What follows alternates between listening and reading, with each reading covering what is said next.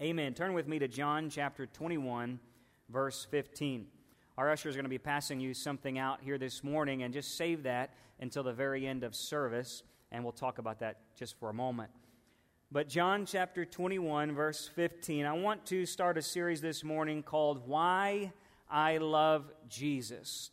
Basically, I want us to be able to tell people the reason for the hope that we have, but also to fall more and more in love with Jesus uh, over these next many weeks. We're going to be talking about this.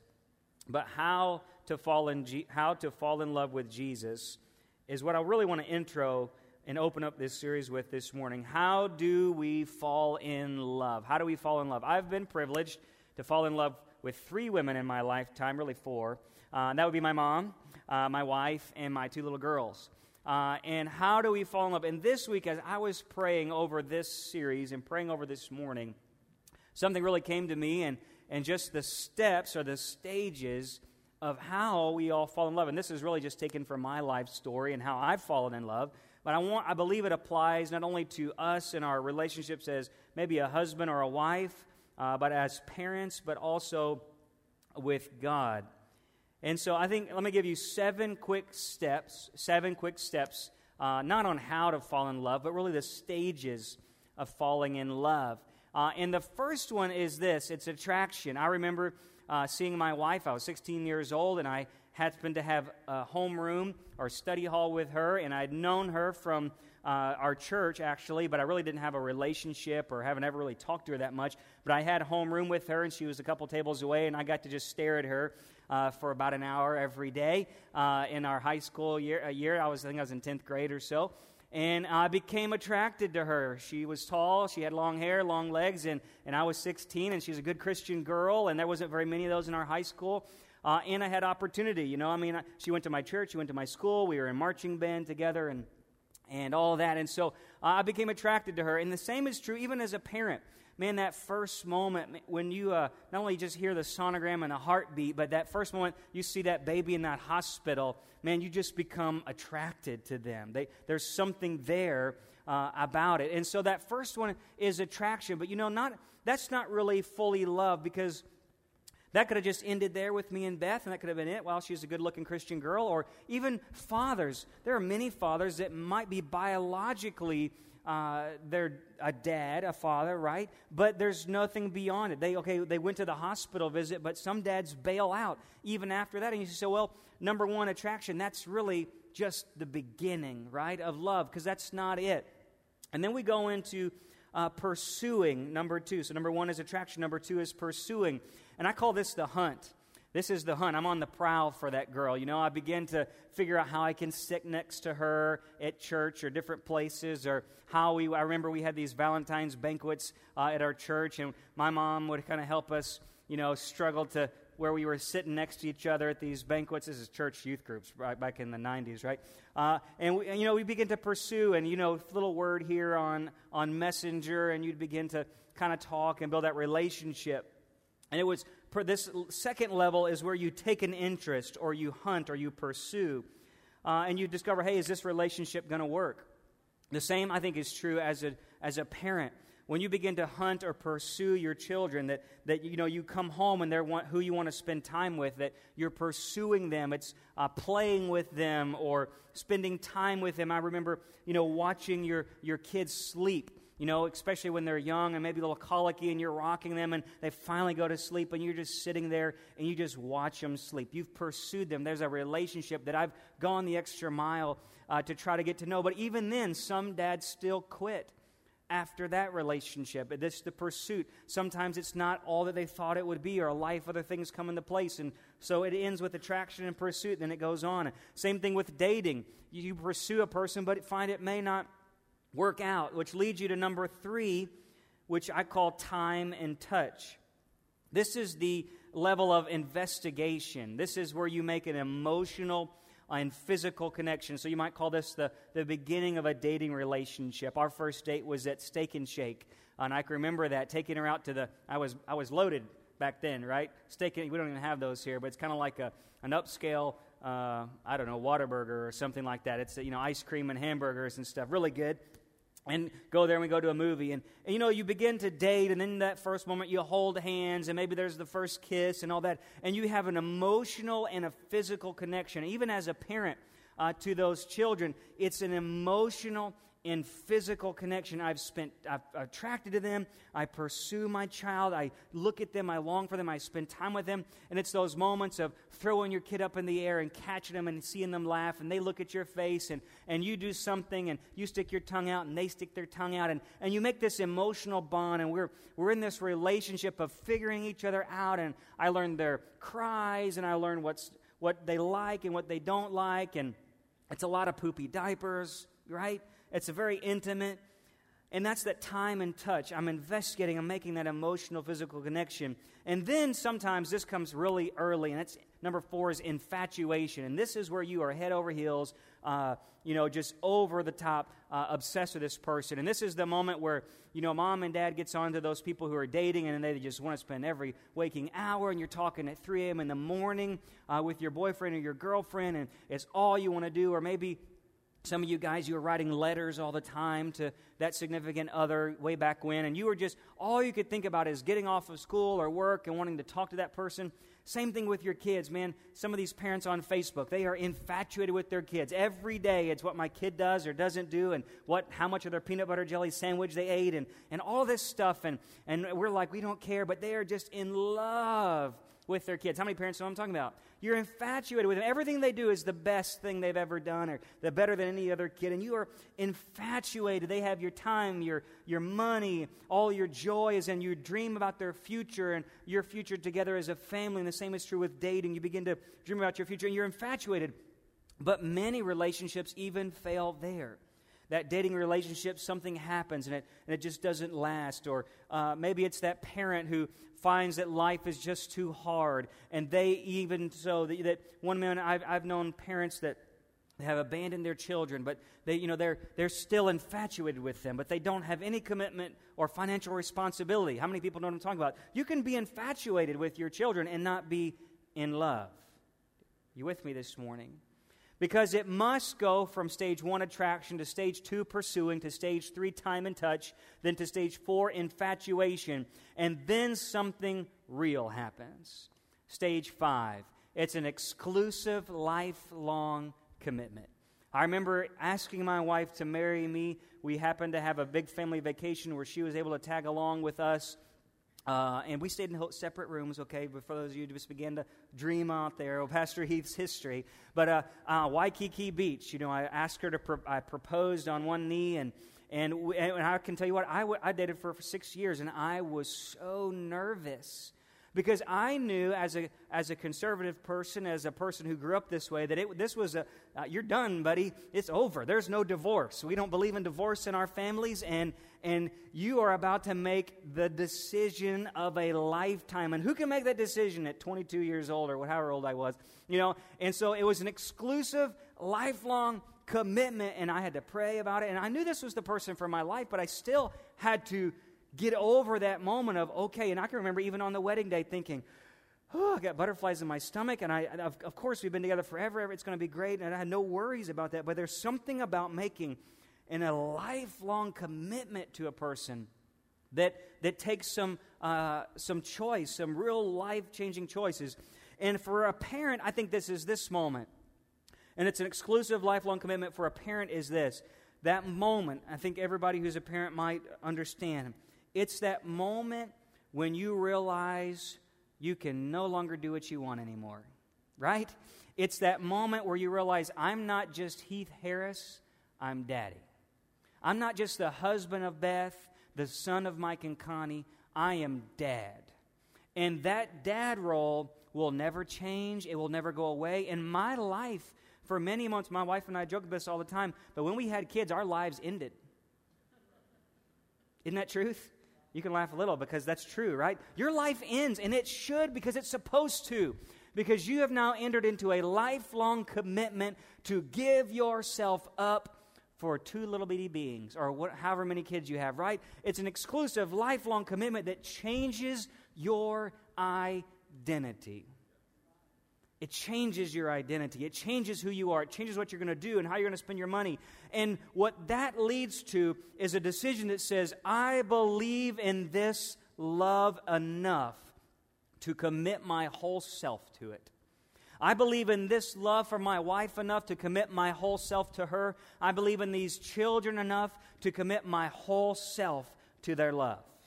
And what that leads me to do is to go to number six is a life of faithfulness. This is a life where it is the, is the test of your love. It's the proof of your love. It says that in a marital, a marital relationship, it says that, okay, we're going to overcome debt. We're going to overcome life trials. We're going to overcome disappointments. We're going to overcome bad times and good times and sickness and in health till death do us part. It's a faithful choice. It says, I will never leave you nor forsake you. I will be with you to the very end. And they, that's that life of faithfulness. And for a father or a mother, it's the same thing. It is, I have, no matter if my kid is a good kid or a bad kid, or even on those tired days, they know they can call me. Even if they are drunk in a ditch, they know they can call me. That is that life of faithfulness. I am going to be a faithful father or a faithful mother. And that is the proof of your love. Faithfulness is the life for, from the moment you say I do to the day that you part this earth. You're saying, I will be faithful. Are you perfect? No. Will there always be good times? No. Will there be disappointments? Yes. But it says, I won't give up on this love. That's faithfulness. And the secret to lasting through all these is number seven. Number seven is a life of reflection. For a, a spouse, it's that moment where you're there and man their hair is a mess and they smell and they're all sweaty and they just got done jogging or doing the dishes or cleaning the house or whatever. And you just look at them and you get that glimpse and you're saying i can still see the person i started out with. And they're just as beautiful as they ever were. And it's that moment where you can think back and you can get out those old family photos and you can look back at how ugly you were with your buck teeth and your freckles or whatever, and you look at your life and you remember and you reflect and you romance on it, and that helps you in a day. And I'm telling you, parents or married people, if you're in those situations, you need to have memories on your wall. You need to have memories of the good times. You need to write things down, and, and you can look back and say, Look, we were in love once, and we're still in love again today, and we can still be in love again tomorrow. It's times of reflections that we can come back to and, and remember that good vacation or that good thing we did. And same for our family. As your parents, you can go back with your kids and remember when they were all little and say, Oh, how cute they are. And man, those teenagers, they really annoyed the heck out of me, but look how cute they were, and, and I still love them. And they're so proud of the man or the woman they've become today. And that's reflection. It keeps that love alive, it keeps that flame burning, and you, you don't lose hopelessness for the day because you can look back and say, wow, good times existed and good times can exist again. And I think those are seven stages, seven steps of a person who is falling or who has fallen in love. And you could say, well, you can skip a few or go faster in different stages. But overall, I think that's the, the life that we see lived out as people and how God has made us to be. And I think love is defined, and, and several, uh, I think authors would uh, agree with me, is that love is the choice to sacrifice self for the benefit of somebody else. It's not just an emotional thing, it's not just a, a feeling, it's a choice. It's a choice to die to self for the sake of blessing someone else. I die to myself for working hard to provide for my family. I die to self and let my wife choose where to go eat at night or, or whatever. Or I die to my own dreams and ambitions and I give up the things I want to spend my money on to put money into my kids' college or career. That's love. It's not just the attraction and the pursuing and the touchy touchy and the infatuation. Love is that moment where you say, I believe this love is worth everything.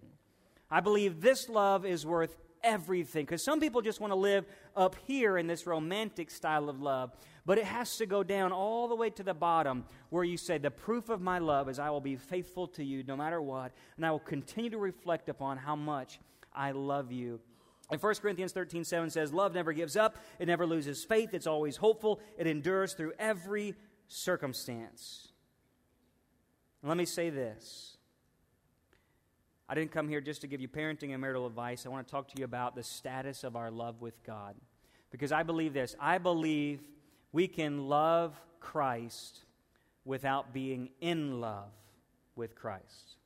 We can so easily love Christ without being in love with Christ. And so many Americans are in stages one, two, three, or four. They're attracted, or they're pursuing, or they're wanting the time and touch, or they're infatuated. But very few today in our modern context are making it to the exclusive commitment, a life of faithfulness and living with reflection upon Jesus Christ. And, and they're attracted to what Jesus has to offer, perhaps. They may pursue him. They may want to experience his touch at times in a church service. They may be going so far to be infatuated with Jesus for a season, but then something comes along, and however it happens, they leave this dating relationship and they never fully commit to that lifelong faithful commitment. And we can love Christ without being in love with Him. So, this morning, have you fallen in love with Jesus? Are you just attracted to Him? Are you in a relationship with God that is more about what He can do for you than what you can do for Him? Are you in a relationship with God that is only based on the highs and has difficulty going through the lows? Are we in a relationship with God that is exclusive, that is lifelong, that the proof of our love is our faithful endurance to the very end. So look with me in John chapter 21, verse 15. I want to talk to you real briefly about uh, a man named Peter. Let me set it up for us this morning. Peter uh, was a disciple, an apostle of Jesus Christ. He had walked with Jesus for three years thereabout, and he had seen God uh, in Christ do some amazing things. He had seen him uh, do water into wine, walk on the ocean and the sea. Uh, he had saw him multiply the loaves. He's seen all kinds of great things. He had even go so far to confess him as the Christ Messiah, the Davidic chosen one, the proph- prophesied one. He would see him high and lifted up and translated or, uh, or uh, glorified on the Mount of Transfiguration and glow and see Moses and, and uh, Elijah there talking to him. And he would see him and he would build an altar and one, he just said, This is him, this is God, this is the one we waited for. But yet he still struggled, and even at times Jesus would have to rebuke him for his lack of faith. And there came a moment where Peter said, Jesus, I will be with you to the very end. I will even suffer and die with you. I want to live and reign with you. I love you. You're the Messiah. But life comes along and things get a little harder than we think they are, and that love gets tested. And on that day of crucifixion, that Friday night, Peter would deny Jesus three times. People would ask him, Do you know this man? Do you know this man? Are you in relationship with this man? And three times, and the last time he'd even curse and say, No, I do not know this man. Leave me alone. And, and he would deny him. And on that day, Peter would be broken in his love for Christ. Fast forward, and days would go by. Jesus would be resurrected and come back. And one day he would appear to them. And on the Sea of Galilee, he would come back and call them ashore. And that's where we are on John 21, verse 15. Jesus calls them from a boat and has breakfast prepared for them. And he says this I'm reading from the New Living. After breakfast, Jesus asked Simon Peter, Simon, son of John, do you love me more than these? Yes, Lord, Peter replied, You know I love you. Then feed my lambs, Jesus told him. Jesus repeated the question Simon, son of John, do you love me? Yes, Lord, Peter said, You know I love you. Then take care of my sheep, Jesus said. A third time he asked him, Simon, son of John, do you love me? Peter was hurt that Jesus asked the question a third time. He said, Lord, you know everything. You know that I love you. And Jesus said, Then feed my sheep. What is Jesus doing here? Number one is this that Jesus takes him back to the very place where Peter was attracted to Jesus. He goes, he meets him back where it all began. Think about it. He takes him back to the dating relationship. He takes him back to where they first made eye to eye, where Peter first thought Jesus was something worth following, like that boy that sees that girl. Maybe there's something to this. I like what I see. Peter, he took him back to that moment, to the place where it all began, where he was attracted and he began to pursue Jesus. That's step one. Step two, where he was attracted and began to pursue Jesus. He left his nets and began to follow Jesus. And he says, Peter, do you love me? in the place where it all began. Yes, God, I, I, I, think about that moment where I met you on that sea, where I heard that you were doing signs and wonders and miracles. I remember that day that I left everything. I left my daddy and my brothers and, and, and all my family in this boat, in this business that I had, and I left my job, and I, I thought you were worth it all, and I left it to follow you. Yes, Jesus, you know I love you. And then Jesus takes another step and he uses his first name, the name that he had before he was a disciple. He says, Simon, son of John, do you love me? Do you love me? That's the name that Peter was born with. That's his pre Christian name because there was a, a time in Peter's life where he, Jesus would say, Simon, who do you think that I am? And, and he would say, Jesus, I, I know you're the Christ. You're the God man. You're, you're the Davidic Messiah, the prophesied, the chosen one who's going to save all of us. And he says, Well, now your name is not going to be just Simon, it's going to be Peter, the little rock. I'm the big rock. I'll build my church. You'll be little rock, Petros. You'll be the rock. And I'm going to name you Rock now. And he brings him back to that point again. Do you remember the time, Peter, you believed that I was who I say I am? Do you remember the time, Peter, that you confess me as Lord, as Messiah? And he says, Yes, God, you know I love you. And I don't think Peter really knew what was really going on. And I think he was in that moment. He was probably cooking that fish, putting some seasoning on it, thinking, man, this is pretty good, and I'm glad Jesus is back now. And then Jesus does it again. Simon, son of John, do you love me? In this point, Peter has realized Jesus is not just asking him about loving him because he says, the first time he says, Do you love me more than these? And he's saying, Do you love me more than these other guys? Yes, God. Do you love me more than fishing? Yes, God. I know that I'm fishing right now and I was supposed to be where, you know, you called us to go preach to God. But, but yes, God, I love you more than these friends and these brothers. I love you more than fishing. God, I remember the time I was called by you and left everything. I love you, Lord. And I remember the time I believed you were the Christ Messiah. I love you, Lord and Peter gets a click in his heart. Now, the third time, Jesus is asking, What you think goes through Peter's mind in that moment? He remembers standing out there on that Friday night. He remembers that little girl and that servant. He remembers that other person, and they had asked him, Do you know him? Do you know him? Do you know him? And it clicked. Jesus is undoing something I've done.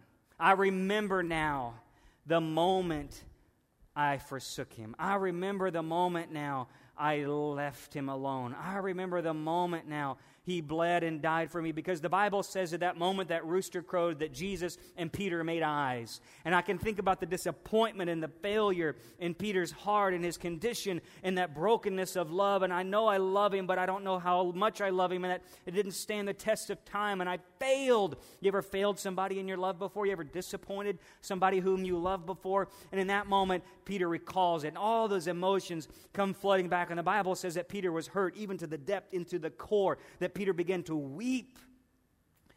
And he began to cry out in weeping in tears out of failure Lord, I do love you. And what has Jesus been saying this whole time about Peter? He says, Peter, I know you've loved me with attraction. Lord, I know you've loved me in pursuing me. I know you've loved me with time and touch. I know that you've seen me do miracles. You've spent time with me. I've touched your life. I've healed your mother in law. You've seen me touch, touch you and touch that. And I, Peter, I know that you've, you've been obsessed with me. Peter, you even would cut a man's ear off for me. Lord, you know, we know you're obsessed. You left everything to follow me. But Peter, it was more than just attraction. It was more than just pursuing me. It was more than just time and touch with me. It was more than just being infatuated with me. Peter, it was a lifelong choice to be faithful. And Peter, I'm asking you, if you truly, truly love me, then be faithful. Peter, if you love me, then be faithful. Peter, if you love me, then be faithful. Feed my sheep, Peter. Uh, work with my church, build my church, work with my people, shepherd my little ones, is what he basically says is feed the little ones, Peter. Peter, shepherd the middle ones, the, the teenager ones, the middle aged ones, the young adult ones. Shepherd them, and fe- Peter, feed the older ones too. Peter, feed, shepherd all of them, Peter. Care for the people I'm leaving behind. Continue this mission. Be faithful. If you love me, Peter, don't just be attracted to me. Don't just pursue me. Don't just what, what I have to touch you in my life with, Peter. Don't just be obsessed with, obsessed with me, Peter. Make a lifelong commitment to be faithful. with me, Peter, if you love me. Jesus was asking for a proof of Peter's love. You see, Peter had failed the test of that faithfulness the first time, even having said, I would die with him. He failed that test, and Jesus then goes on to another passage and says, Peter, there's coming a day where, you know, you thought you could go around like you want, but there's going to be a day where people are going to lead you. And ultimately saying, Peter, you're going to have another opportunity in your life to prove your love. And we know years would go by, and Peter would follow that opportunity, and they would lead him into Rome, and Peter would uh, uh, tradition says, be crucified upside down because he couldn't even fathom his life being crucified in the same position as Christ. And he would ask them to turn him upside down. And he would, on that day, then probably remember that moment. I believe that day Peter remembered this moment when he was dying on that cross after years and years of faithful living, having preached the gospel around the world, seen God do many things he proved his life of love, and he died with Christ on that day. Isn't it wonderful how Jesus gives us second chances? Now, you may be saying, Jesus, I really want a second chance to die, but Peter got his second chance to prove his love. We can be thinking we love Christ, but failing to be in love with him. Mom and dad, Christ is calling you to be faithful. Young person, Christ is calling you to be faithful. He's looking for a faithful love, an exclusive, lifelong love that indicates the depth of your relationship. It's a love that seeks Him first, that denies self, and forsakes all others. So, a question for us today is where is my love, Heath? Heath, where is your love? Is it a self focused love? Heath, is it a love that is just all about what you can get out of Christ? Is it all about the highs and the dating and the holding the hands and, and how awesome it is to be in the house of God and get the ooey gooey goosebump feelings? But when real life comes and the rubber hits the road and disappointments come and death and disease and disaster, disaster and dark places, do I have a love that endures every circumstance? Because love never fails, love always endures. Do, do I have a love that is all about what I can get out of a relationship? Do I have a love? that is going to pass the test, that will go the distance? And do I have a love that will produce faithfulness? Do I have a love that Jesus can say, Feed my sheep? You love me? Be faithful with what I've called you to do. Do you love me? Then prove it. Because we can love Christ without being in love with Him. I remember the moment uh, when I wanted to say, Yes, I love you to Jesus. I remember growing up a very religious person, and I, I, don't, I, I think I was saved, and that bothers me even to say that because I would never want to go back and live in the place of question. But I love God, and I read my Bible, and I prayed that now lay me down to sleep prayer that we're supposed to pray as good little Southern Christian kids. And, and I invited people to church, and I went to church, and, and I, I read the Bible in a year, and I went to youth group, and I played on stage uh, with my mom and my dad and, and uh, was there every time the doors were open. But I didn't love God in the way that I do now. And I didn't really have that infatuation with God. There's a lot of things I wouldn't do for God. Back in the day, I would never raise my hands for God. I would never go talk to a stranger for God. I, I didn't have the joy uh, bubbling over me, and I didn't have this lifelong commitment of faithfulness that would overcome every doubt. I remember going to college and and all these facts from a secular university come at me about what is true and not true in the Bible. And my doubt, my question, and my love for God will be tested on that day. And if it wasn't for an encounter with God as a high school student right before I went to college, where God's touch became so real that it was I was attracted and I would pursue God, but then the moment he touched me, I became obsessed with him. You see that? I was attracted to God. I pursued him a little bit, but then he touched me. Oh, and man, after that touch of the Holy Spirit, man, I just got on fire. I got everything I could learn about God. I bought books and books and books on the Holy Spirit and books on this and books on that. And I would go to church and I would read and I would pray and I would seek after God. And there was a, an infatuation with Him. But then there came this moment where God would ask me, Heath, do you really love me? Do you trust me? And yes, God, I really love you. I really trust you. And He says, then give up your degree Give up that $60,000 in debt that you have. Give up that, that thing you've pursued since you were a ninth grader in college and give it up and go all in with me. Let me tell you, it, I was a year long struggle to give up a degree and to go all in with Jesus and go to a career of public speaking when I was a back row kind of a person, shy, quiet in the back, and, and give all and say, Heath, go do something you never could do on your own. Do something you never have a desire to do. You don't even like people, but this is what I want you to do. I want you to give up all that you are and all that you think you are if you love me. There was a defining moment in, a, in my bedroom. I don't remember the day. I remember, I think it was a Tuesday morning at 8 o'clock in the morning, and I was praying, and I knelt, fell down onto my bed at the corner of my bed, and I said, God, yes, you can have my past, because that's easy. I want to give up my past and my failures. God, you can have my present. Yes, I'll serve you now. I'll, I'll be a part of church. I'll go all in. I'll read my Bible. I'll pray. You can have my, my, my present. And when I said, God, you can have my future, it was like this wave rushed over me, and I knew. I would never be happy unless I did what God was asking me to do, and that was go into full time ministry. And then everything changed from there. And you know, there's this church in, in Ephesus in Revelation chapter 2 that Jesus comes just a few years after Paul had preached it and pioneered it, and John had now spoken prophetically to it, and John would hear the voice of Jesus speaking to this church in Ephesus at the end of John's life, just maybe 30 years after Jesus had come and the church had been planted. Once a favorite church, ascending church, a very strong church.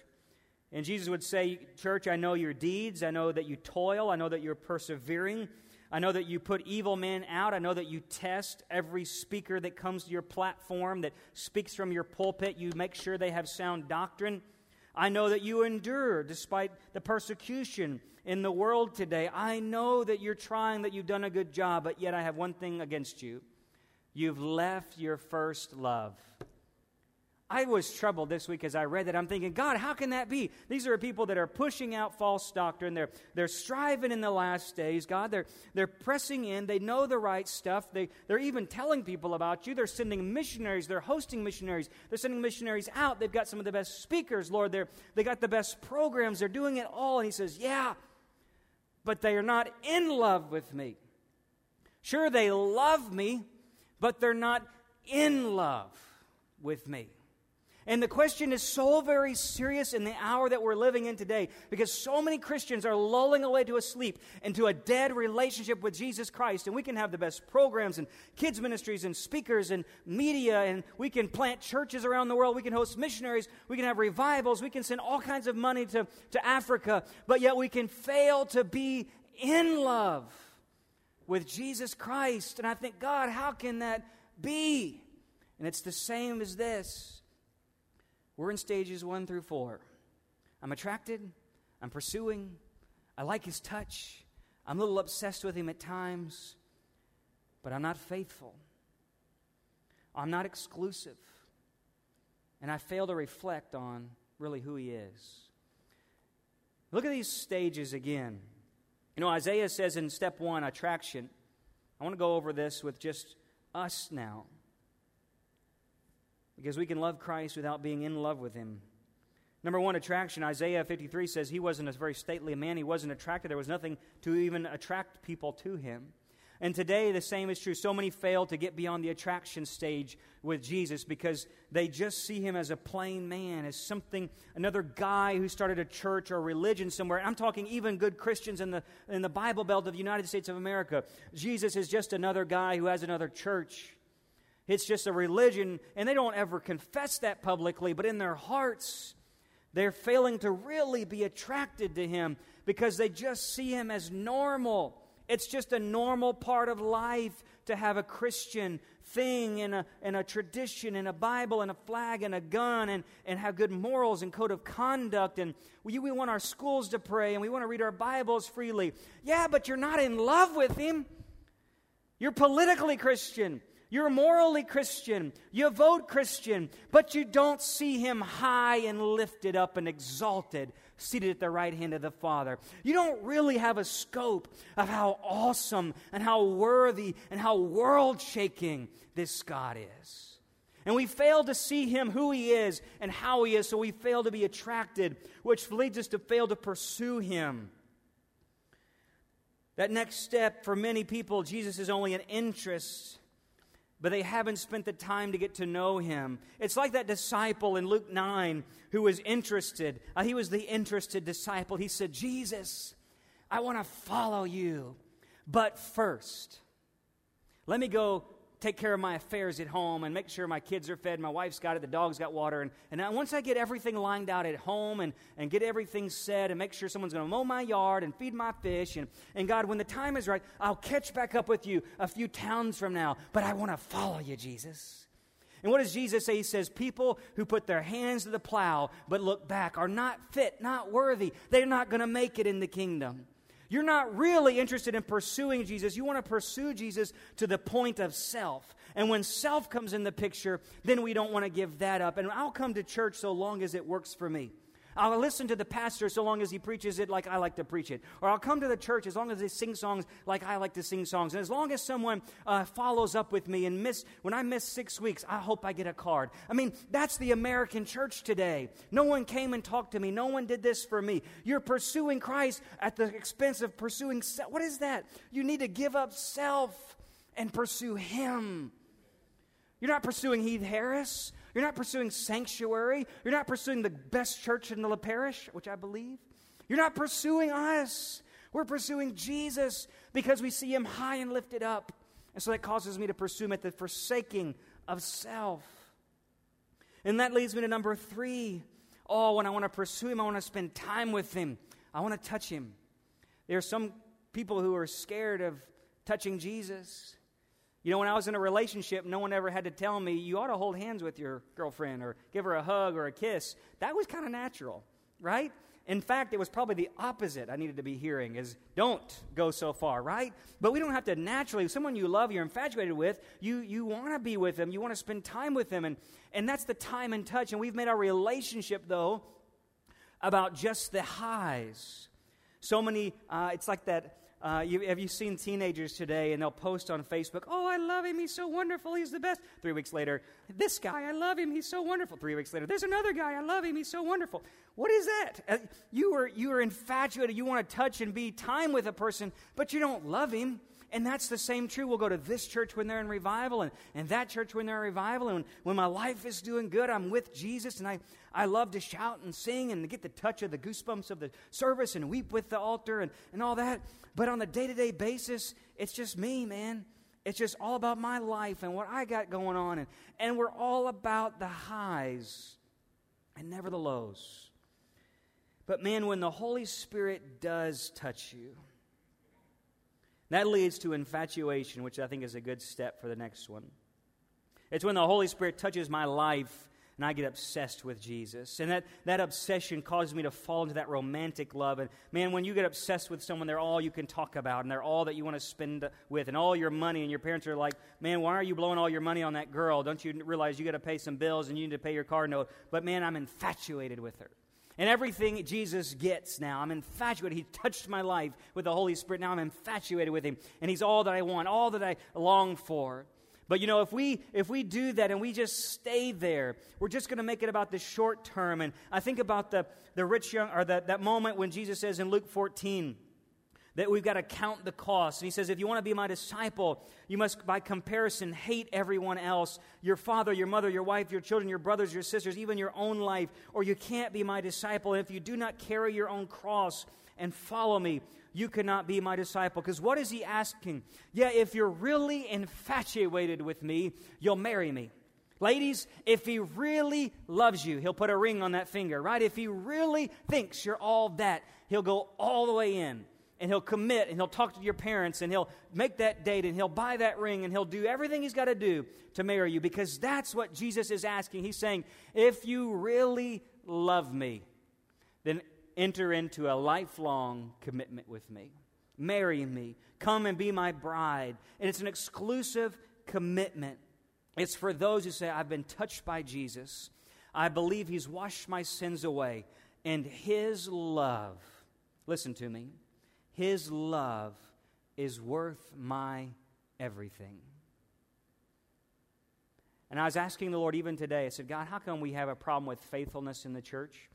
How come we have a problem with giving in the church? God, how come we have a problem with attendance in the church? And it comes all to right here. Is His love worth everything?